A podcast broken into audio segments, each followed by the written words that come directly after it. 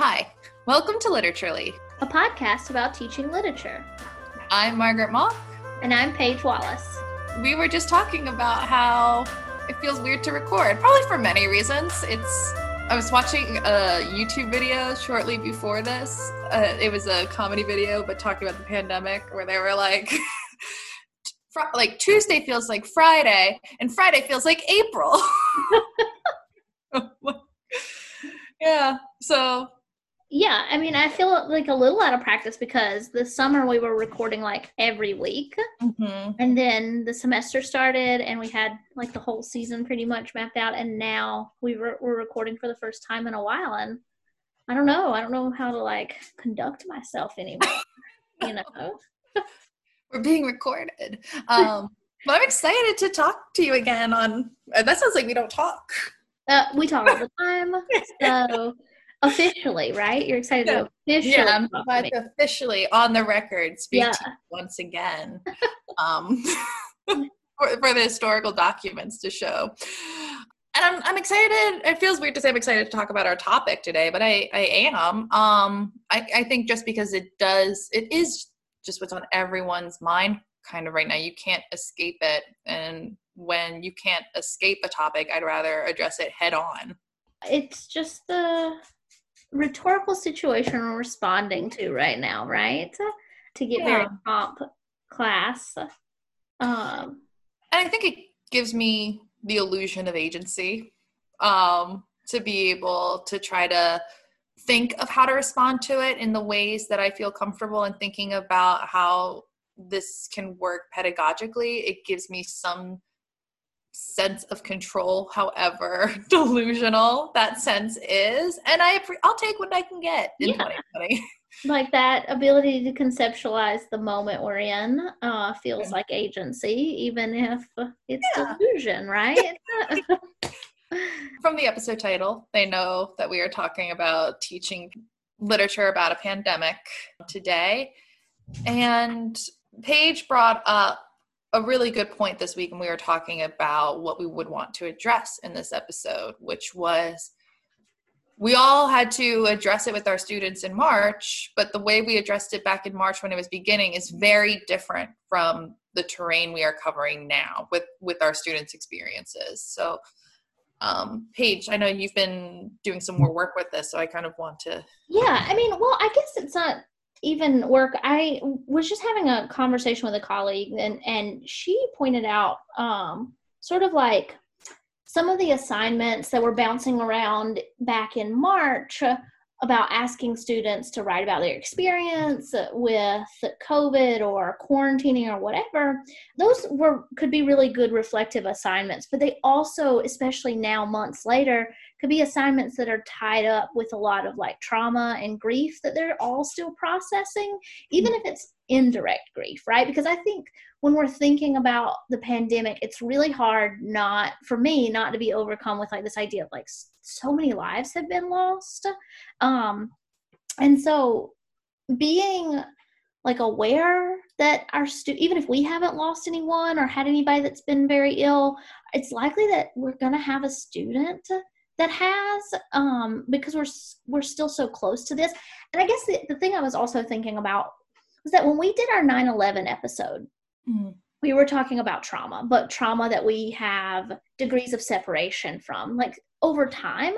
And here in this moment, we don't have those degrees of separation. So I'm sure that this is a question that when people were teaching literature about 9 11 or even post Katrina literature, right?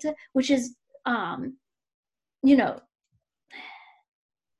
also traumatic. But like when people were putting these syllabi these syllabi together or making plans to teach these classes and the trauma was more immediate they probably had to grapple with these same questions so i guess maybe then um, part of what we could do here is ask ask that question like how have you like dealt with trauma and grief in the classroom that's really related to the themes you're teaching um, especially when those those moments are still very much connected to like our current like moment right? Does that make sense? Oh it does. And you're making me think kind of a little bit more deeply about the the way time is connected to trauma not just like as in like oh that happened 10 years ago 20 years ago but like 9-11 it's it was a single day. Katrina was weeks but it was also in a specific location. And just thinking about pandemic there's no escape from the pandemic. It's like that's the, what's horrifying about zombies right? Like it doesn't matter that zombies are slow they're going to get you. There's no there's nowhere to hide. Um and so like how do we deal with sustained pervasive trauma? And i think there's a lot of links with that. Like i don't want to correlate it as a one to one but a lot there with you know decades centuries of systemic oppression and genocide and and violence. And and again not the same thing but that idea of that pervasive trauma that's yeah yeah i think there is something there. And so i'm thinking about how if we had a class on pandemic literature and and this trauma is fresh and very difficult for many people a we've said you'd have to be upfront about your topic. So students yeah. that wanted to opt out they could opt out. So this is, would be the kind of class where at the very first week i would send a, a, a very sort of straightforward email saying like this is what we're going to be talking about while I can provide some trigger warnings and accommodations, if you think this is a topic that you can't deal with, and, and I don't even want to say deal with, but that you can't process right now. Yeah, you're not ready to tackle yeah, a, then, a, group. Right, then this might not be the class for you. So uh, that would be part of it. But the other thing is that instead of like an onslaught of book after book after book about a pandemic and the, and you know that the scariness of that and the immediacy of it um there's some ways of thinking about themes right? Like time and how the pandemic has made us think differently about time and processing trauma over time or being in this sort of endless loop of trauma over time. Um that i think mm. you could get some text that are sort of tangent to that right? That are like about memory and time and trauma and still kind of put them under the umbrella of this idea of pandemic literature. Maybe not proper. Groundhog's Day as like trauma of time. like yeah. yeah, but I mean like how like how cool would that be to just even use a couple clips at the very beginning of introducing this theme of time yeah. and then it not just being this onslaught of like terrible terrible ter- like you know mm-hmm. no you definitely have to have a balance because that's something like not teaching a pandemic class, but teaching women in lit, when I did it through the lens of motherhood, I had to be really careful of making sure to have positive text just so it wasn't drudging through just trauma after trauma and being like, wow, the world is terrible. like, no, the world is great too. Look at this. But it's definitely a, a balance that you'd have to think about when preparing your syllabus. And also like you said letting your students know from off off the the bat that yeah this is what we're talking about. I don't know if i would teach this class in in a required course. Yeah no. Like a this feels like a special topics upper level mm-hmm. sort of class where students have options to drop it and take another elective. Yep. Um yeah. But i do think like there's potential for so when researching this like i was seeing what has already been covered and it was um a professor at princeton whose name now is escaping me was teaching a pandemic lit class before. It was like while this was happening. I found this too when I was researching. Yeah. But anyways, because of the setup of the course, she had it seems like she had a lot of STEM majors in her course, mm-hmm. like people who wanted to major in or go on to med school, um, or who were just studying biology. And I think that's something that would also be interesting in creating a course like this. You can create it to be meant for primarily English majors, literature majors, and studying sort of the craft uh, response to natural or international disaster. But you could also think of it as a more open course of open humanities and thinking about well how how would a STEM majors benefit from this? How mm-hmm. would music majors benefit from this? How would um, history majors benefit from this, uh, business majors, etc. And I think there is a lot of potential as we've seen because everything is connected. That knowledge doesn't exist in a vacuum or like nice compartment. So yeah, I mean, and like there's already a lot of like resources out there in terms of like medicine and literature, mm-hmm. right? And so you could kind of do it as like an offshoot of special topics like that. I think like it's also been really interesting for me as someone who studies modernism to see in the beginning all of the essays that were coming out of like why didn't modernist writers write about their pandemic? And there were a number of modernist scholars who were like they did. It was construed as metaphor. But i have not paid that much attention to the flu of 1918 like specifically. I've seen it pop up but it is really interesting now to go back to it and see certain things like that I'm interested now in exploring specifically as in pandemic literature. Like, firstly, I'm, I'm about to go down rabbit hole, so please feel free to pull me yeah. back. So, one of the things that draws me to modernism in general is the development of the subjective perspective of like oh, there's not like an objective truth or an objective way to see things or an objective type of person. So, how would this sort of person experience this moment from this angle?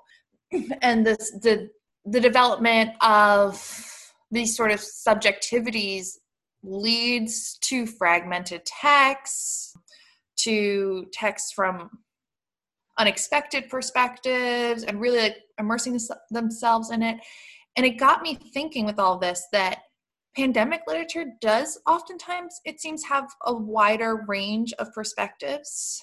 I haven't done the numbers on this, obviously, but I'm thinking like even with the Decameron, like the fact that it's so many different tales. And then if you, so I'd be really interested to go back through this and like, why do you get this multitude of perspectives in these in these moments and i don't fully know if that is something that's happening, but it seems like it's happening to me. And it seems like maybe it's caught up in this idea of documentation, mm-hmm. partly. Mm-hmm. Um, yeah, um, you're right. Yeah, like preserving the experience and that the way a pandemic affects society is on so many different levels. So to fully archive it. I'm using that favorite word that you have to have the multiple perspectives.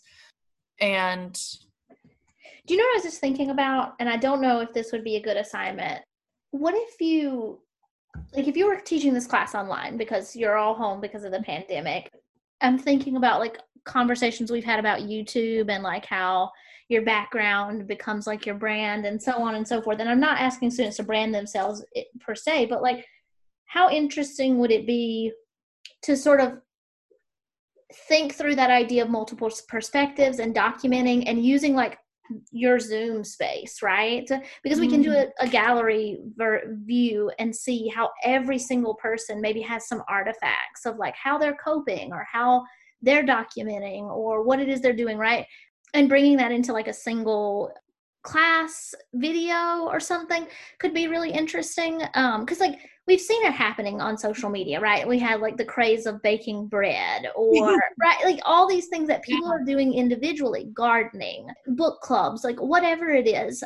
And I'm yeah, I, that's just me spitballing, but then like how does the Decameron those individual stories, uh, those individual perspectives, how can students like immerse themselves in that idea of giving and documenting their own experiences? And again, we have to be careful with this mm-hmm. right and give like another option for an assignment so maybe if so, to not require them i think to do yeah. this but that it could be some sort of additional or bonus or intro kind of thing like low stakes it's also interesting what you were saying there because about the zoom background like this being kind of a way to get perspective because it was also making me think that I think part of this perspective building is to show how far reaching the pandemic is, that they're a lot of times they're coming from different places. Yeah. Um, so it's like that journey. Where did you come from? How did you get here? How did the pandemic reach you? And I'm thinking because you've read Station Eleven as well. Um, I don't. I feel like at this point everyone has read Station Eleven because it became give or take prescient. Yeah. But for those of you who have not read it, highly recommend it.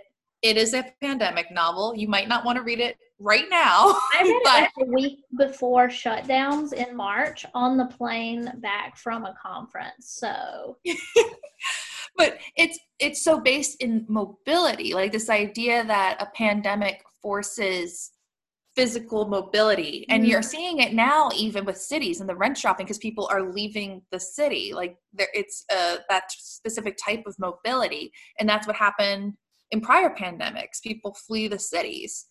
And but thinking about at the same time the pandemic forces a, a stillness. So you have forced mobility and forced stillness happening simultaneously. And so to go from like the perspectives of in literature in the past of capturing that mobility to how does literature capture stillness?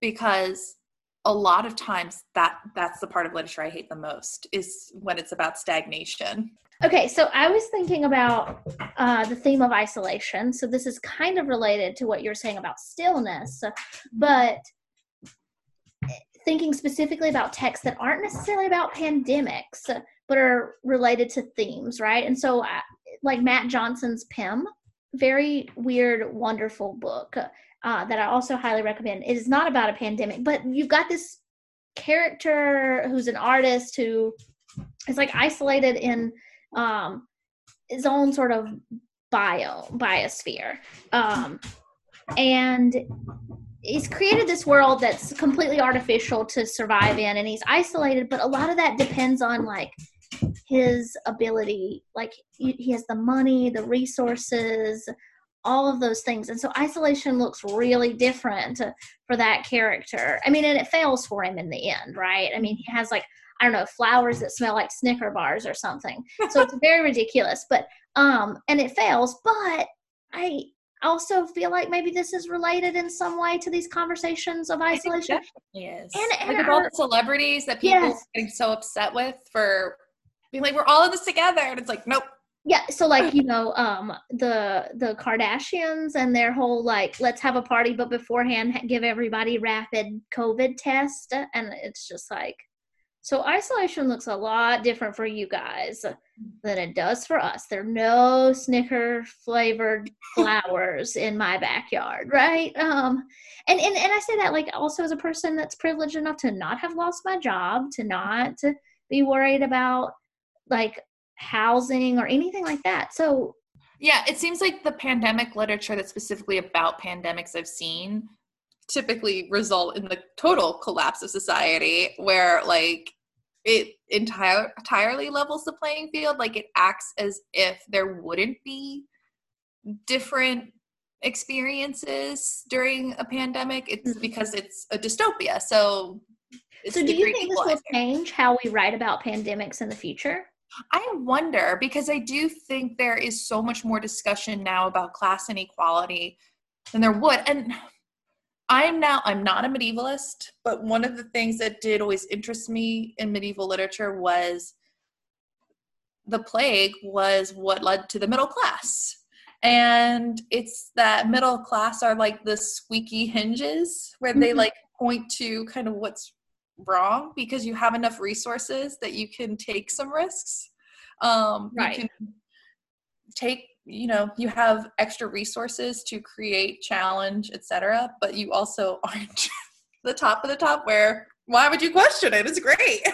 um, but yeah, like you do it I don't think it happened in 1918. Maybe it did, but we focus so much more on how like World War II was the equalizer, not the Spanish influenza.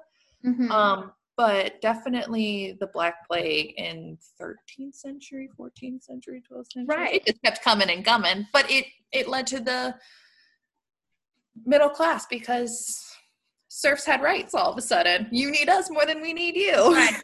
Yeah yeah, I was definitely thinking about that as well when I put the Decameron on my list mm-hmm. of things to chat about. Because it definitely they started talking more about that sort of stuff. And that sort of stuff, you know. Um simultaneously, we were talking in one of our other groups about censorship and revision, mm-hmm. and you mm-hmm. do also see that with um, medieval literature of like, hey, take that back. they rewrite it. So yeah, I think, and I think that's something that would be interesting to think about with the spread of misinformation and disinformation during a pandemic, um, specifically with online genres because there's less regulation. We're in a time now, I do think, I don't know how far into the future, but that the internet will be more regulated, there'll be more rules. We're just at the beginning of the biggest communication revolution since the printing press, and we're still figuring it out, but right. it will one day be figured out. And I think when that time comes, they'll look back at this time and be like, look at what they were doing during the pandemic. Can you believe they were posting this? And there will be a lot of grad students being like, whoa, writing my dissertation on this. Yeah, definitely. So tell me, I guess, if you you have on the notes um this idea. Sorry, I'm not being like super organic right now, but I wanted to hear more about your idea about like the scapegoat. So, a few things. I have to go back to where my brain was when I was thinking about that exactly. But that there there seems to be someone who has to be punished in a way during mm-hmm. in, in pandemic literature uh, one, you have the who society is going to blame for for the pandemic. Mm-hmm. So like you see it now, like where it's bounced around to different people, like, oh, it's China's fault, oh, it's the Democrats' fault, it's a conspiracy, it's a science experiment. That there has to be some point of blame for the virus. Mm-hmm. And then on a smaller level, there's individuals that people will blame for endangering the community even just thinking about like obviously we need to trace things to figure out where it's where it's going mm-hmm. but you also have like that like my parents they were like so they were joking about in their neighborhood bef- like as it was all beginning they were like oh everyone's on the lookout for patient zero who's going to be patient zero and, and like we don't want to be known as patient zero. So my mom was joking in the beginning that they were trying to avoid getting COVID because they didn't want to be known as patient zero for their right. And so I know that I was thinking a lot about like the way we the the terminology we use for both the illness itself and for the people who get sick. And I think that would be interesting. Like, if you wanted to do a multi genre approach, like bringing in zombie literature and how we talk about zombies and that dehumanization of the infected, that we blame. We blame people who get sick. And this wasn't what I was thinking about with the scapegoat, but now I'm spiraling. And uh, I've been thinking for a long time. Joan Didion writes about it in, I think it's A Year of Magical Thinking, that um, modern society has lost the rich there are rituals to deal with death head on like all of our rituals now for dealing with death is about hiding it mm-hmm. um and we don't see death as natural which is sort of bizarre when you get into it. And so we see sickness and death as unnatural and something that should be avoided at all costs. And obviously we should avoid getting sick if we can but like you can't avoid death for forever but we see death as a failure. And thinking about that's sort of one of the ways that's really stood out to me about the rhetoric right now about the pandemic is that the rhetoric of failure is so tied into it a failure to quarantine a failure to distribute resources and even with the rising death toll who whose failure does it represent? And there's i've seen a lot of blame attached to people who get sick which i find like interesting and i'd want to work through that and i think zombie literature would actually be a way to do it because it's that dehumanization process of dehumanization and that the death aren't natural or yeah, the dead I, I think i would definitely use one of the walk like a issue of walking dead for this but i'd have to re-traumatize myself and figure out which one i'm gonna use yeah. those, those comics like I stopped reading them because they scared me. like I read so many of them and then I was just like, why am I doing this? Well, um, you could even do something like um if you wanted to do like a movie like Night of the Living Dead, and that would be cool. Uh, horror movies also scare me, so yes, that might be a little hard. Yeah. Yeah, I wish I had more to say. And when I wrote that down, I, I was thinking about something specific and I lost it, which is a good reminder to myself. Take more detailed notes, Margaret. right. Yeah. So now you guys, anybody listening knows my secret to like wanting to do things that are like related to pandemic, but not necessarily because like I'm like even like World War Z, which would be perfect for talking about like the way we've blamed China and so it, like but that book scares me a lot um, and i would have to tell my students that guys we're going to talk about this thing that freaks me out a lot well the other side of like the scapegoat sorry yeah, when you no. say world war z just to give you the path of my brain yeah do it world war z reminded me of the movie which i know is quite different from the book but they had mm-hmm. that big feature on Jerusalem being the like the last safe place since it's a walled city, which yeah. then the wall doesn't work. um, but and then that made me think of the opposite of the scapegoat, where um, somebody who's listening to this is going to know exactly the name of the town. I do not, but there's a town in England that is a ghost town that during the pandemic or not pandemic during the plague they got infected with the plague and they made the decision to quarantine themselves, like the entire town, no one mm-hmm. would leave. And I think it's like two thirds of the people died. Yeah. Um, and thinking about that as well, like I think if you were going to talk about a scapegoat, there's also the sacrificial lamb you need to talk about, but I'd rather make it like self-sacrifice in terms of like how does sacrifice get portrayed during a pandemic? Because obviously there's like the enforced sacrifice of like you all have to do this. We're instilling a curfew. We're doing this. We have to sacrifice for the community. But then there's also the individual decision about what they're willing to sacrifice. Right. And sometimes it's portrayed as stupid. Like that's what we're seeing right now. Sometimes self-sacrifice is portrayed as stupid naive whatever well and like this idea of fear right? like yeah.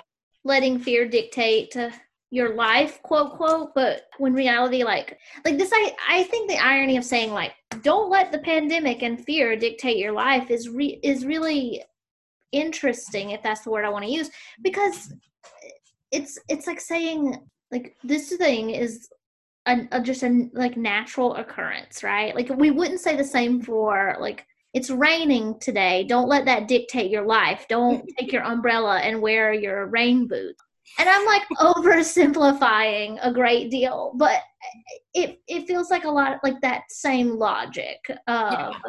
Like, hmm, so I would obviously investigate why we think that we can control, like, with pure sheer will, uh, the natural world. Um, that we can just will away this pandemic by not being fearful of it is well, that would be a really interesting thing to do like an eco yeah so so that's kind of how i would want also maybe want to approach this would be using i would use ursula heise's book. It's a it's a little dated i mean not like that much but sense of place and sense of planet to talk about local global the breakdown of borders and the way you know like the this virus isn't contained in a certain by a certain national border or anything like that. And the way it's made us think differently, maybe about local and global, and how pandemic literature, like even Station 11, there's this idea that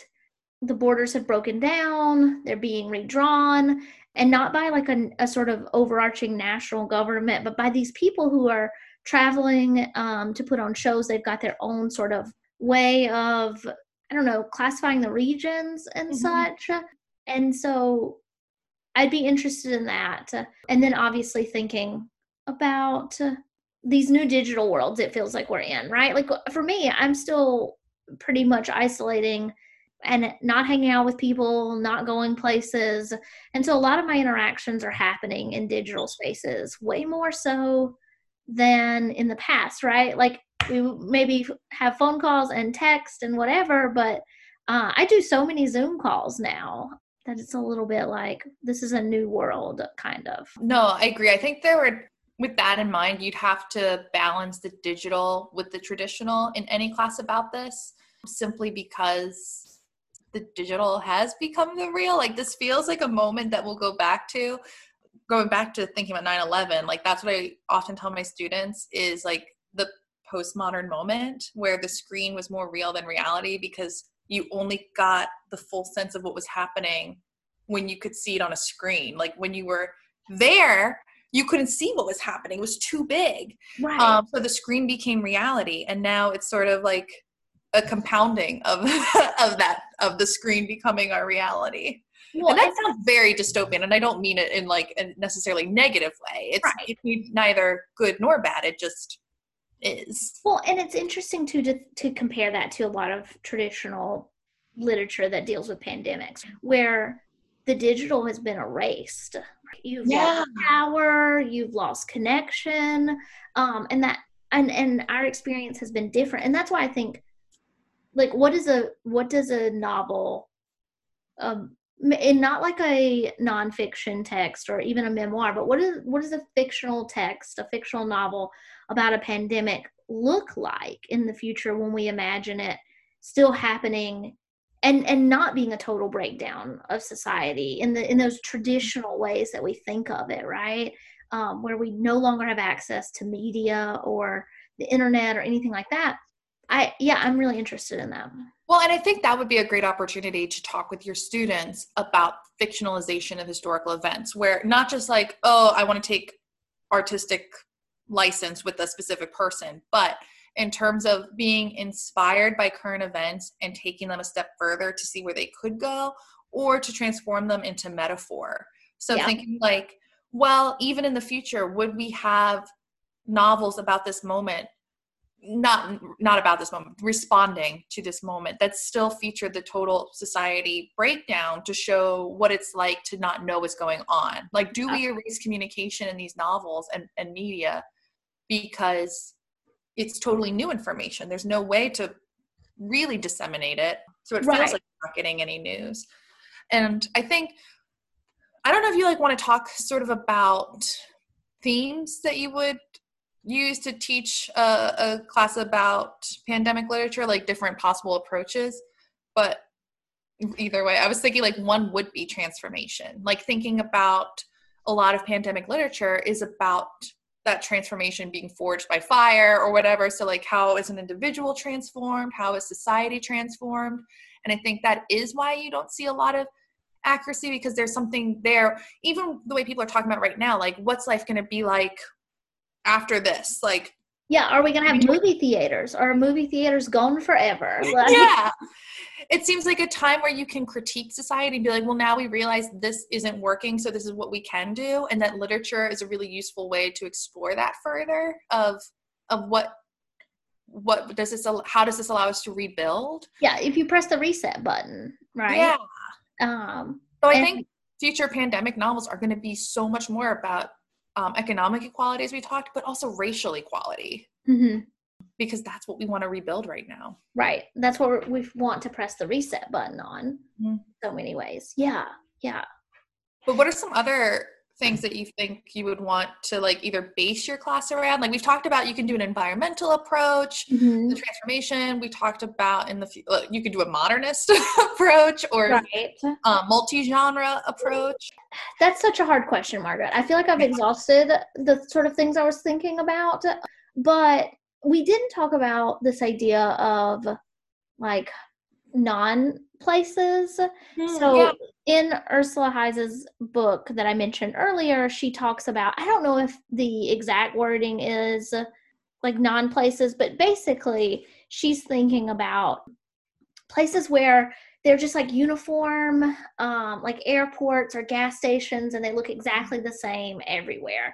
Mm. And I was thinking about these just off the cuff because like movie theaters are an example, right? Like, and are we resetting those? Because it feels like in some ways, like obviously airports have a function, um, but I'm not doing a good job here. But I guess like thinking about how the we the pandemic makes us reimagine spaces, physical spaces, and I think that that's relevant in some of the texts that we've mentioned. Mm-hmm. Um, so, for example, the reset for Station Eleven uh, is that that airport becomes a community, right? Wow.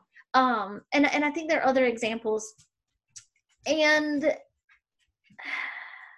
no, I think there's something really interesting there because, like, I don't know if you've seen, I've been getting a lot of commercials that are like, don't you want your local community to still look local when this is all finished? And it's an encouragement to like go to local restaurants, right. local businesses where there's like a rejection of chains happening. Yes. And, More, and, and I, I, wasn't super comfortable saying that because I couldn't, I wasn't sure if maybe that was in my head because I, I wanted to. Yeah.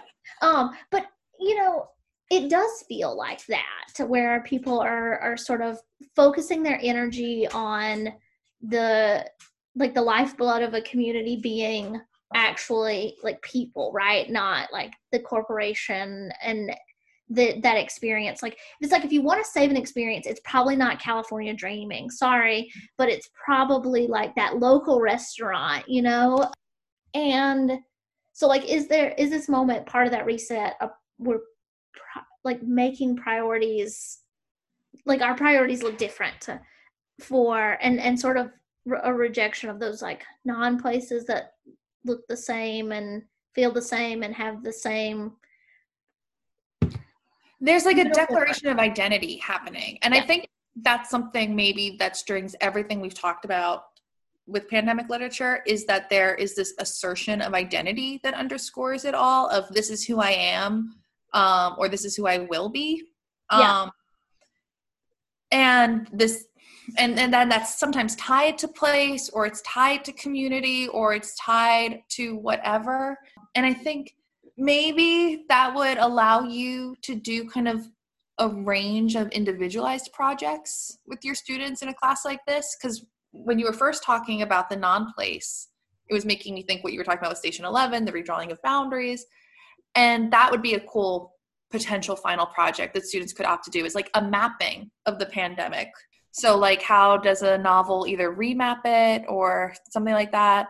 You could do we were talking about before with like something like a creative writing project about zoom and like the artifacts that reflect like the, your experience or yeah your, yeah. Like your reset or whatever um. You could do a business proposal for like a post pandemic store like so what's a need that one of the novels we read reveals about life during a pandemic or post pandemic how would we fill that yeah. if you wanted to have a not non-specific literature major project? Right. Yeah and i'm i'm all for like final projects that are like option based yeah, like I'm thinking like how cool would it be for Station 11 like if a student did a this a grant proposal from the perspective of the conductor for the orchestra. Yeah. Like, we need we need more supplies to be able to continue this. So um Yeah. Which actually Station 11 lends itself really nicely to doing a lot of creative projects where you could break down the skills we want to build in a literature class uh, mm-hmm. uh, typically because you have like the person trying to create a newspaper, but also with yep. the intention of newspapers are not only good for community or for documenting current events, but they're also a way that we build community because you're all sharing the same knowledge, but also archiving history for future generations. Um, and you could do cool projects with that. Well, and you've got the museum and like, yeah, just like all the things that are bringing that community back are like art based yeah even thinking like you could do an assignment where doing the the museum how would they build one for the for one of the other novels you read in that class what yeah. would the museum look like? Oh that's a really good idea.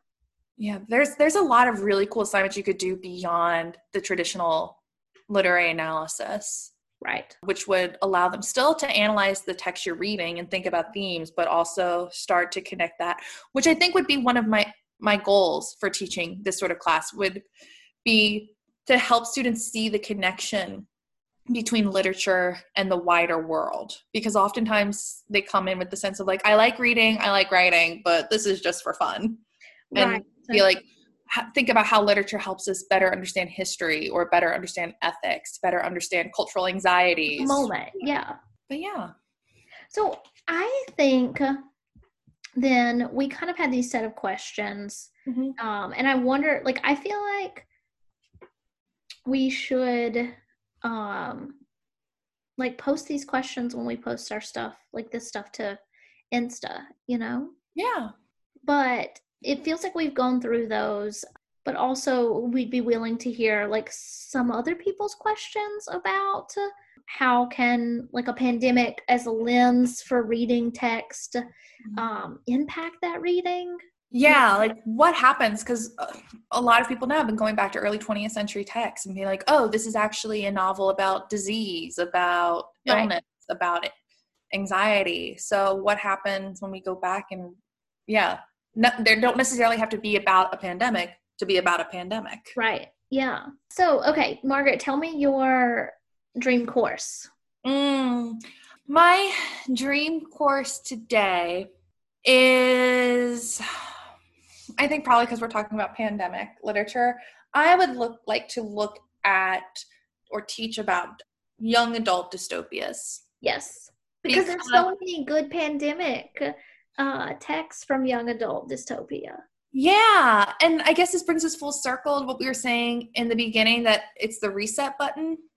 That I think it is these novels specifically, you can help young adults see how like what they want to reset the button on. Like Mhm. what do they care about? What do they want to be engaged? What topics do they want to engage? Because dystopian novels are novels that say young people should demand action, that young people should demand change, that horror happens when young people don't act.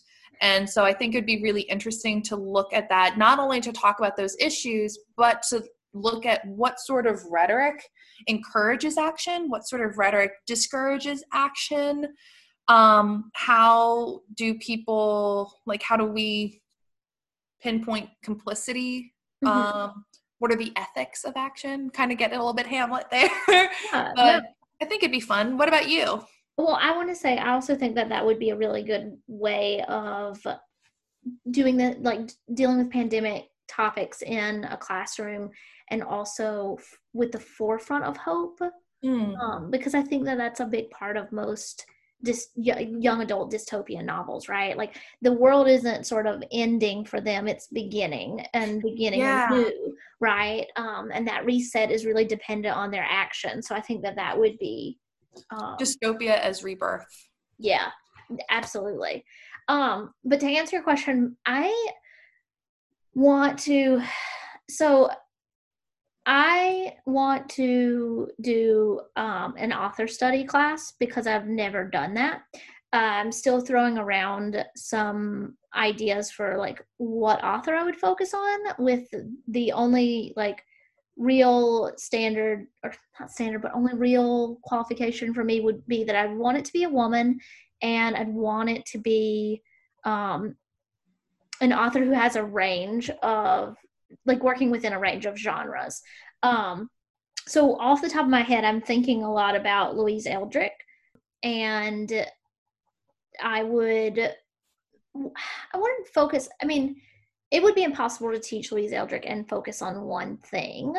Um, and I don't think that I would, but I think instead I would focus a lot on how the her, the themes in her work, um, like how to navigate them in different genres, right? Mm. So That's novel versus poem versus um, memoir, like w- whatever, right? So like how to navigate some of those themes, how they cross over, how they're like how they're presented in the different text, in- especially different texts that are different genres. Have you? What sort of um single author classes have you taken in the past?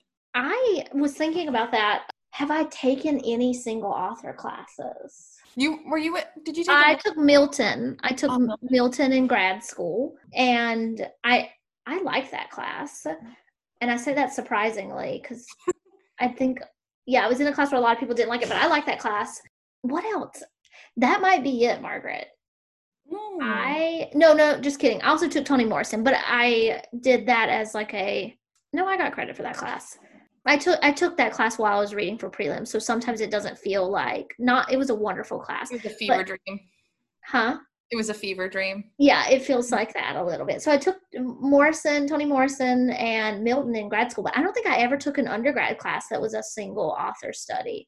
I took a Jane Austen class and I almost took a Dickens class, but I dropped it. Um, but I, I took a Jane Austen class, and, and that's why I asked was the goal for that class was to look at the progression of an author mm-hmm. and to see how they hone their technique but also their values and, and priorities change over time i guess like i did that with the Seamus Heaney class and a yeats there was a yeats and joyce class but that was sort of interesting and how it reflects the changing politics of the time but i could see there's a lot more that you can do than just growth yeah i don't know if i would approach it that way but i'm not i'm not opposed to it. I i think maybe i just that doesn't in, in immediately appeal to me. Yeah. One of the things i liked about it but again i'm with you i don't know if i would take the same approach but as an undergrad i really liked starting with the beginning and seeing kind of like teen angst in jane austen and being like ours they're just like us. Yeah.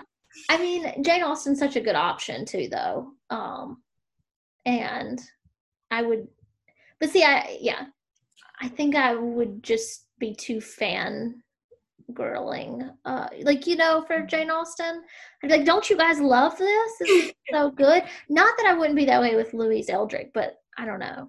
Well, there's something there about shifting genres that would help negate that. But I also think one of the things I liked too was it really put it really emphasized technique in a mm-hmm. way because things like when you for Jane Austen, like when you read Emma, the beginning, that reversal of fortune being removed or whatever, it just stands out so much more. Where all the other characters are people who start out struggling, struggling quotation marks, but Emma's just like, I have everything I and I feel like when you read it in the context of all her other novels, you see it much more as a strategy right. than if you read it just with other authors. Right. Um, that you you see much more intention when you deep dive into it. So I'm saying that I would be very much interested in taking your class and deep diving. Uh, thanks. Uh, um, you know, not right now. You wouldn't be because I obviously need to think about it a lot more. But it's hard to balance during a pandemic. Yeah. Um. Yeah. Understatement. okay, so um, then I think we're pretty much we're wrapping up, right? Yeah. Um, and we've so been, we've been more choppy this time. I think our listeners will have to forgive us because we're getting back in the saddle, and next time we'll be less choppy. Or will we? No. Who knows in a pandemic? it's possible too. So that's just me being ornery. Um, but I'm glad to be talking to you again. And I'm really excited to hear from everyone else about what ideas that they'd want to explore through pandemic literature, if pandemic literature is currently a dream class for them, or if they just want to put the whole thing behind them for forever. Yeah, and you know, also you can tell us about our if you have any tips for the dream courses, we'll take them. Yeah. I'll take them. I can't speak for Margaret. I'll take them. No, I'll take them too. So let us know on Twitter, literaturely101, or on our Instagram, And until next time. Bye, Margaret. Bye.